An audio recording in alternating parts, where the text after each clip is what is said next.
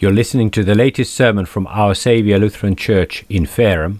For more information about Our Saviour Lutheran Church, visit our website at www.oslc.org.uk. oslc.org.uk. May God bless you richly through His Word. The Holy Gospel according to St. Matthew, the third chapter. Glory be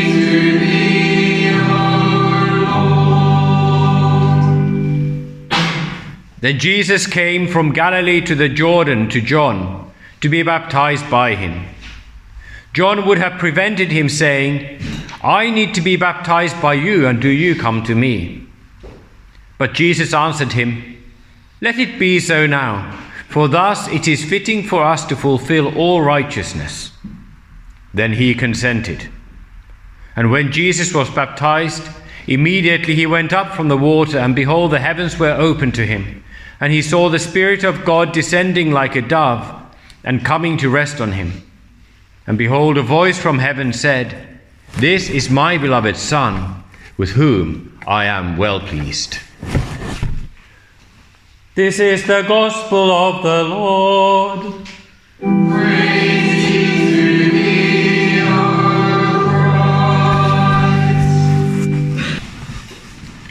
Grace to you and peace from God our Father and from the Lord Jesus Christ. Amen. Let us pray. Holy Father, sanctify us in the truth. Your word is truth. Amen. In the churches here, there are two seasons that are fixed in length and two that vary in length.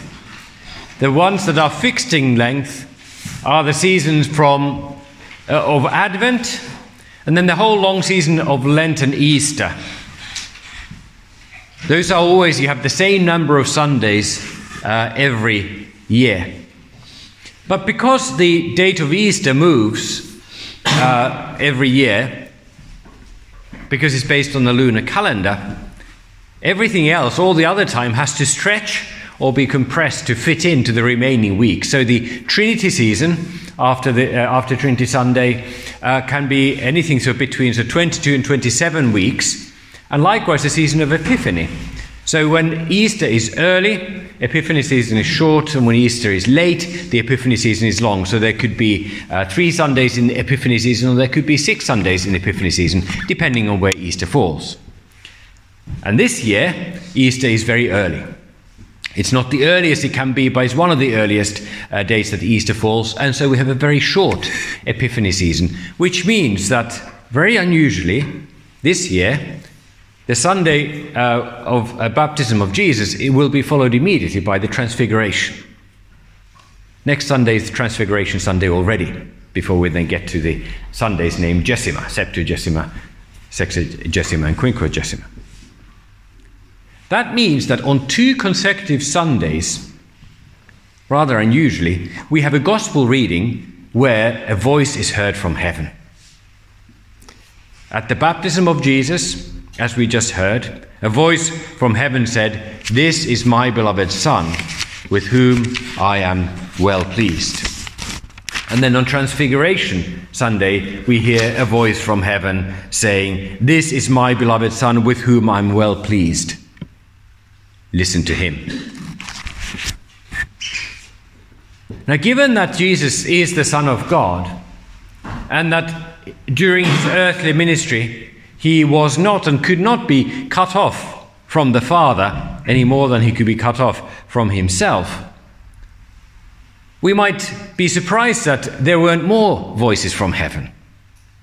You might have thought that there was regular communication uh, from heaven the Father addressing a Jesus, especially since this might be quite an impressive thing for bystanders.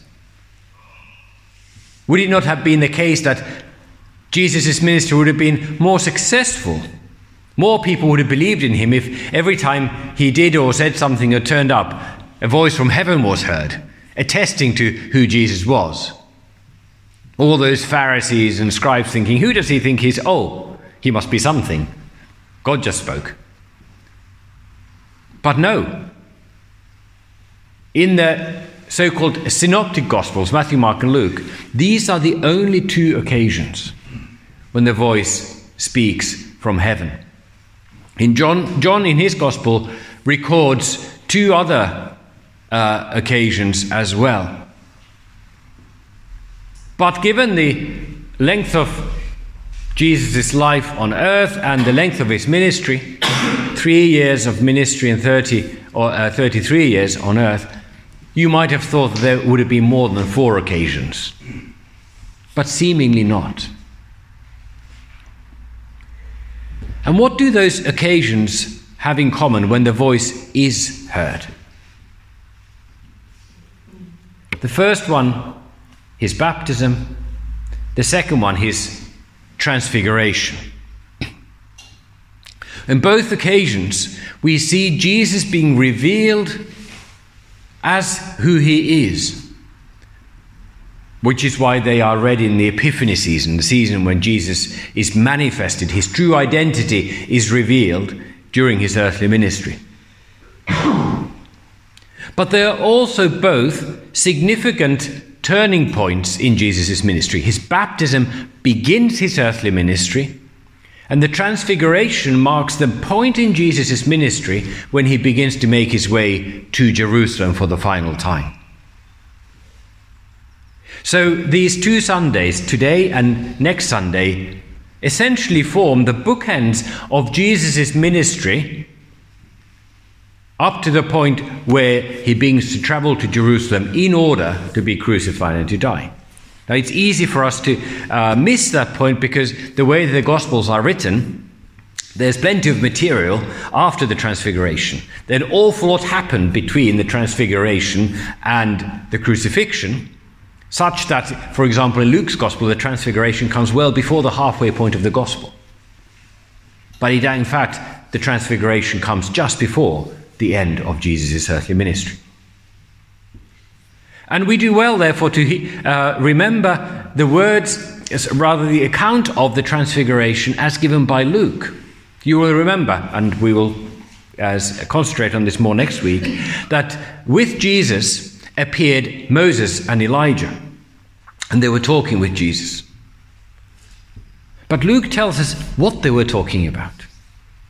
They were talking about his departure. The Greek word there is used exodus.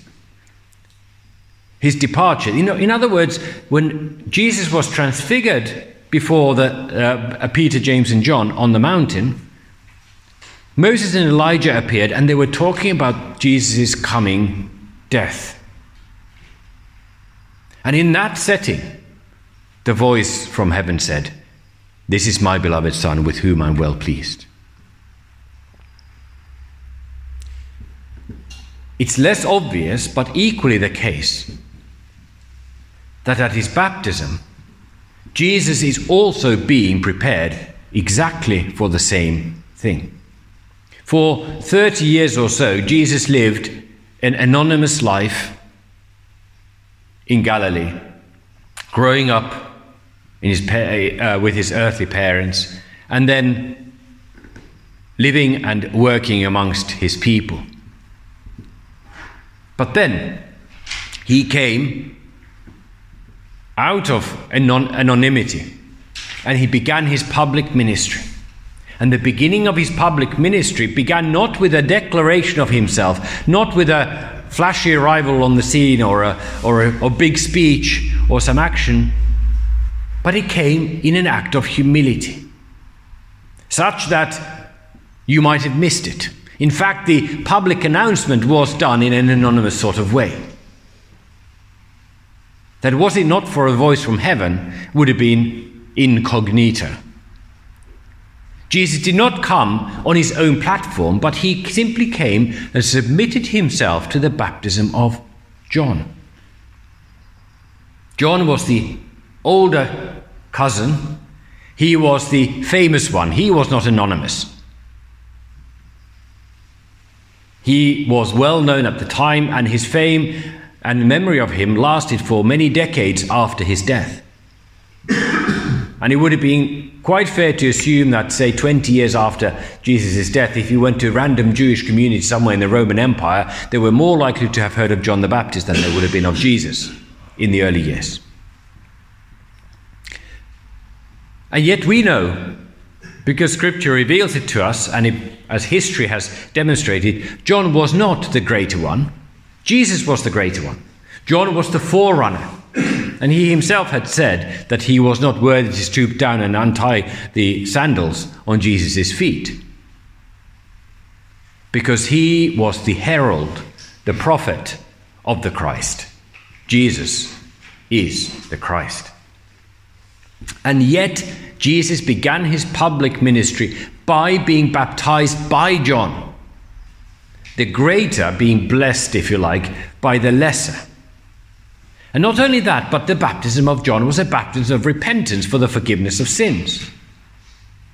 Jesus behaved as if he were a sinner when he was not a sinner. He was the one person since the fall who was without sin. No wonder John was reluctant. I will need to be baptized by you. Do you come to me? The greater needs to bless the lesser, the sinless one needs to bring cleansing to the sinful one. But Jesus insisted, Let it be done. Let it be so now, for thus it is fitting for us to fulfill all righteousness. The fulfilling of all righteousness, not just John's righteousness or Jesus' righteousness, but all righteousness require that Jesus be baptized by John, that Jesus submit himself to the baptism of sinners for repentance. And at, at, this point, where Jesus identifies himself alongside and as one of sinners, the voice from heaven speaks This is my beloved Son with whom I'm well pleased. This voice from heaven connects Jesus, first of all, to the very beginning of creation, to another Son of God, with whom God was displeased. And again, Luke in his Gospel makes this explicit when he gives us the genealogy of Jesus. Matthew's genealogy begins with Abraham and, and works down and arrives at Jesus. Luke gives, different, gives a different genealogy of Jesus. He begins with Jesus and works backwards. And so his genealogy always reads such and such, such son of someone else. And works all the way to Adam, the Son of God. So you could say, where did Jesus come from? Well, Jesus came from Mary. Where did she come from? And so on and so on. Where did Adam come from? From God. Adam was, not by eternal nature, but by creation, a son of God. He had no earthly father. He came from God. And yet he was ultimately disobedient. He disobeyed God and brought upon himself and upon all his descendants God's displeasure.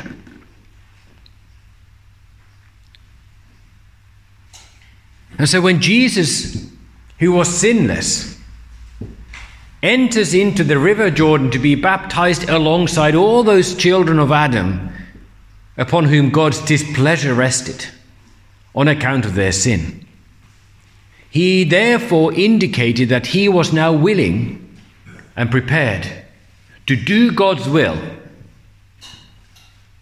to do it fully, to accomplish all righteousness. That righteousness of God, that is his, his uh, perfect will and design for his creation, in accordance with his own character. Jesus' own righteousness in doing the will of God and the righteousness of mankind in being justified and cleansed of all sin. That all of that might be accomplished, Jesus was baptized by John by a sinner's baptism. Jesus became the bearer of human sin. And God declared, This is my beloved Son, with whom I am well pleased. And then the voice was silenced for three years until Jesus climbed the Mount of Transfiguration in order to turn his face towards Jerusalem to finally and fully accomplish these things for which he came by dying for the sins of the world. The voice spoke again This is my beloved Son. The voice of the Father was heard every time that Jesus came to the point in his life when he could have turned another way and when he committed himself to death, when he committed himself to being the sacrifice for the sins of the world. And in this was the Father's voice heard. And we're never told explicitly why the Father spoke, although we know that we are blessed by knowing that He did and knowing what He said, in identifying Jesus as His Son. And we can also be certain, I'm sure, that Jesus Himself was strengthened and fortified by this. That as He took upon this burden, this unimaginable burden, of bearing this into the world as he prepared for the way of the cross to hear the Father's voice in his human ears. This is my beloved Son, with whom I'm well pleased. Hearing the Father testify not only to his status, but to the Father's pleasure with him. He was thereby strengthened for the burden that he had to bear. Because when this Jesus had walked to the end of this road and he was pinned on that cross, and he himself cried out, My God, my God, why have you forsaken me? Heavens remained silent. In that moment of Christ's crucifixion, God's displeasure his wrath against all sin, ever since Adam until the end of the world, rested on Jesus, and the heavens were silent. And that silence from heaven on the cross was so that there would never again be silence against God, uh, God's people, that there would never again be displeasure from God towards man but that the voice that was heard at Jesus' baptism and at his transfiguration might forever be heard by others, by the children of Adam. And that voice from heaven, though we do not hear it thundering from the clouds, nevertheless is heard. At the baptism of each of you, God spoke declared you to be his. And he declared that he was now pleased with you, that you were beloved of him. Because the righteousness of God, that uh, the, the full righteousness that Jesus had accomplished by his obedience, including the death on the cross, had now made you righteous. You were washed you were sanctified and you were justified in the name of our Lord Jesus Christ, so that none of your sins were no longer, uh, any, uh, no longer counted against you. And God can now say of you, You are my beloved Son, with whom I am well pleased. And at the last day, when, like on the Mount of Transfiguration, Jesus glory was shown, you will be glorified at the last day. The voice of the Heavenly Father can say at the last judgment, Welcome, my beloved son, my daughter, with you I am well pleased. Jesus is the firstborn of God's salvation. He is the firstborn from the dead. He is the firstborn of all creation. He is the first fruits of God's salvation. But in naming him the first, Scripture therefore indicates that others must follow. And we are those others. The things that Jesus experienced, the things that Jesus was declared to be, those things have, are also ours by promise. His flesh is like our flesh, but now our spirit is His spirit, and our life is lived by His life. Like Jesus, we are called to carry our crosses, to deny ourselves, to confess His name, even if it costs us our lives. But like Jesus, we have the sure promise of God's pleasure, and therefore the forgiveness of sins, and therefore of resurrection to eternal life, and therefore of eternal glory and honor in God's kingdom. And this we know because Jesus himself made it so. And the voice from heaven on the mountain transfiguration made clear how we have access to these blessings. It said, This is my beloved Son with whom I'm well pleased. Listen to him. And Jesus himself promised to his disciples, when he sent them out to preach his word, that whoever hears you hears me. And whoever hears me hears the one who sent me. The voice does come from heaven, just not directly. God has given to the church the office of preaching the word and administering the sacraments. And by that office, the voice of Jesus is heard in the church. And by the voice of Jesus, the voice of the Father is heard in the church. And so that the promise of the gospel that is made in the word generally is specifically applied to each of you by the minister, minister that God has sent to you. Therefore, I can assure you that the forgiveness that you hear pronounced to you by your minister is God's forgiveness. It is the voice of Jesus declaring to you and the voice of the Father declaring to you, Your sins are forgiven. With you, I am well pleased. When you were baptized by a minister of the church, you were baptized by a servant of Jesus Christ who was acting on behalf of God Himself to declare to you that you are now a child of God. And by the preaching of the word, when the word is preached to you, it is Jesus who's speaking to you by the means by means of his humble servant. And by the preaching of the gospel, faith is created. And whoever believes and is baptized, whoever has faith and is baptized into Christ, will be saved.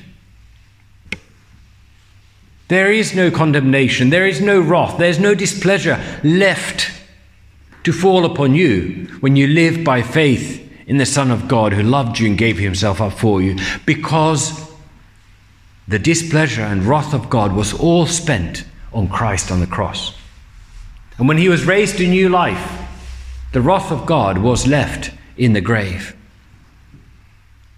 And all who are his have been baptized into his death and into his resurrection. So that just as Jesus was baptized into our sins, we are now baptized into his holiness and righteousness. And as, as he was baptized in order to die, we were baptized in order that we might live.